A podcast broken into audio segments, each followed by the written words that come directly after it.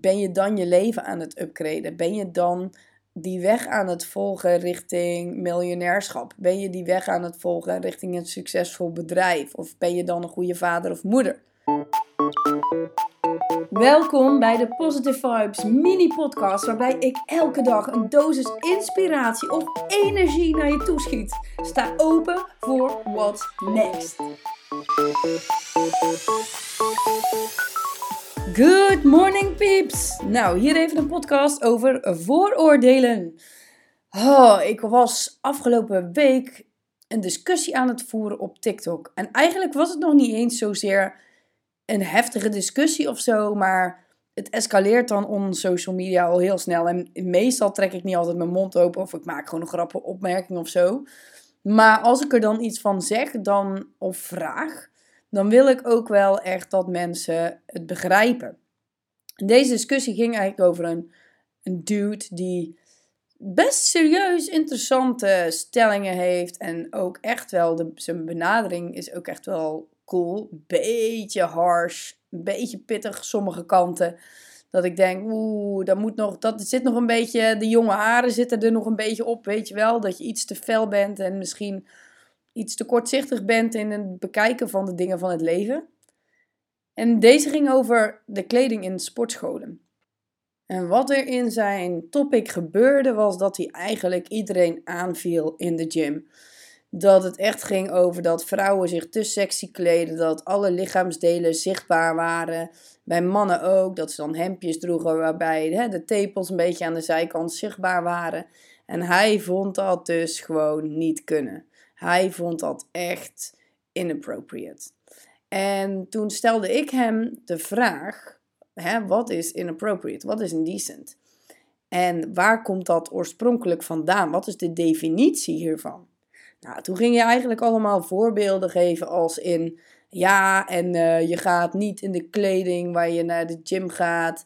Uh, daar kun je niet in aan tafel verschijnen bij je opa en oma. Ja, en toen zei ik dus eigenlijk van hallo, ja, het is appels met peren vergelijken, want ja, ik ga niet in mijn gym outfit naar mijn opa en oma eten. Oké, misschien niet. Uh, ik denk wel dat ze het goed zouden kunnen. Maar andersom, je gaat ook niet in je maatpak naar de sportschool. Maar betekent dit per definitie dat het indecent is? Uh, ik denk dat het ermee te maken heeft dat we bepaalde standaarden hebben. En dat gaat over de gemiddelde wat mensen dragen naar een bepaald soort event. Dat heeft niks te maken met inappropriate of indecent. Dat heeft ook weer met status, meningen, etc. te maken. Er zijn een soort van ongeschreven regels. Maar blijkbaar, ik weet niet naar welke sporthal hij gaat, maar 90% van de mensen daar dragen dus blijkbaar dit soort kleding.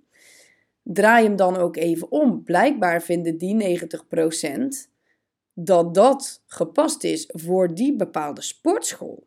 En dat het dan bepaalde dingen uitlokt, dat zegt niet zozeer over degene die die kleding draagt, maar dat zegt wat over de mensen die daar wat van vinden. En weet je, sport zal ten alle tijde leidend moeten zijn, dat het niet uitmaakt wat je draagt of whatever. Maar blijkbaar is dit dus toch voor sommige mensen best heftig. En ik snap wel wat ze bedoelen.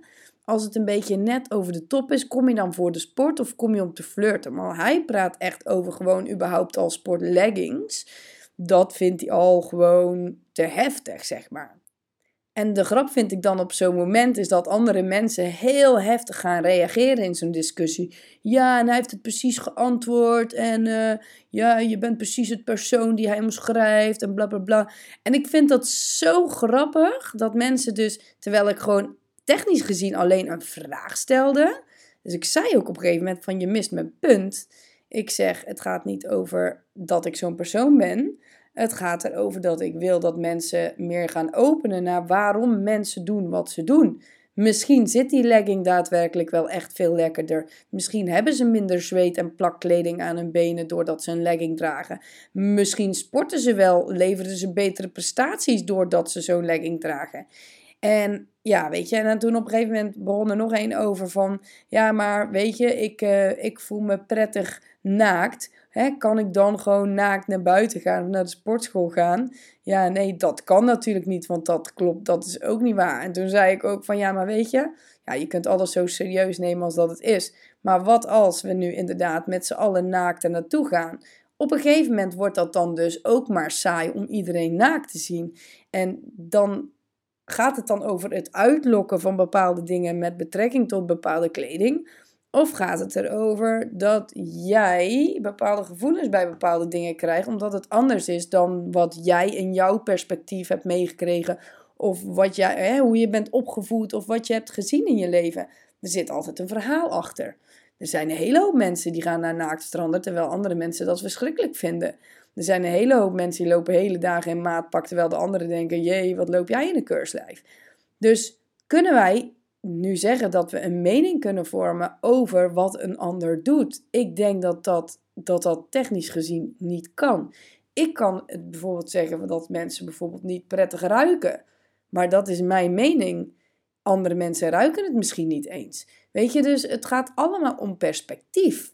En dat brengt me eigenlijk bij het stuk waarvoor ik deze podcast eigenlijk was begonnen. Is dat er wordt altijd gezegd, ja, maar op het moment dat jij gaat stappen, bijvoorbeeld in het weekend, dan hang je in de kroeg, dan ben je aan het dansen. En ben je dan je leven aan het upgraden? Ben je dan die weg aan het volgen richting miljonairschap? Ben je die weg aan het volgen richting een succesvol bedrijf? Of ben je dan een goede vader of moeder? Ik denk dat het daar niet mee te maken heeft. Er wordt dan gezegd dat die mensen zich daar niet bevinden. Ik denk dat dat bullshit is. Ik denk hetzelfde op Tinder. Ja, op het moment dat mensen op Tinder zitten, die zitten daar alleen maar voor de seks. En dan zeg ik, ja maar hallo, ik zit ook op Tinder en ik zit daar niet alleen maar voor de seks. Weet je, dus soms worden dingen zo in een bepaalde hoek gegooid. Je kunt een miljonair ook ontmoeten in de kroeg. Maar de kans is groter dat je die ontmoet op bepaalde plekken waar heel veel andere miljonairs komen.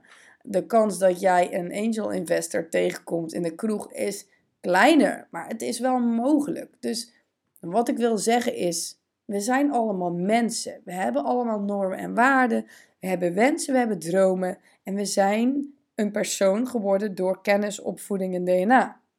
En nu is het dan dus eigenlijk de vraag aan jou en aan iedereen die hier luistert. Ben je jezelf bewust van het feit dat hoe jij denkt, dat dat een, een, een vorming is van al deze dingen? En hoe kun jij er dus voor zorgen dat je opener gaat kijken, dat je je perspectief gaat vergroten en dat je ervoor gaat zorgen dat je eigenlijk minder oordeelt. Hè, laten we niet zeggen oordeelloos, want dat is misschien soms lastig. Maar dat je in ieder geval minder gaat oordelen, minder snel gaat oordelen. Maar vooral gaat luisteren en gaat kijken. Wat beweegt mensen? Waarom doen mensen wat ze doen? Hoe is het mogelijk om toch tot bepaalde mensen door te dringen? Hoe kun je er toch voor zorgen dat mensen bij jou tot aankoop overgaan? Want daar is iets voor nodig. Dus zet je bril af. Tenzij je dan slechtziend bent, zet hem dan op. Maar ga kijken. Ga je ogen openzetten en kijk en luister en zie wat daar nog te ontdekken valt. De kids, dan spreek jullie snel.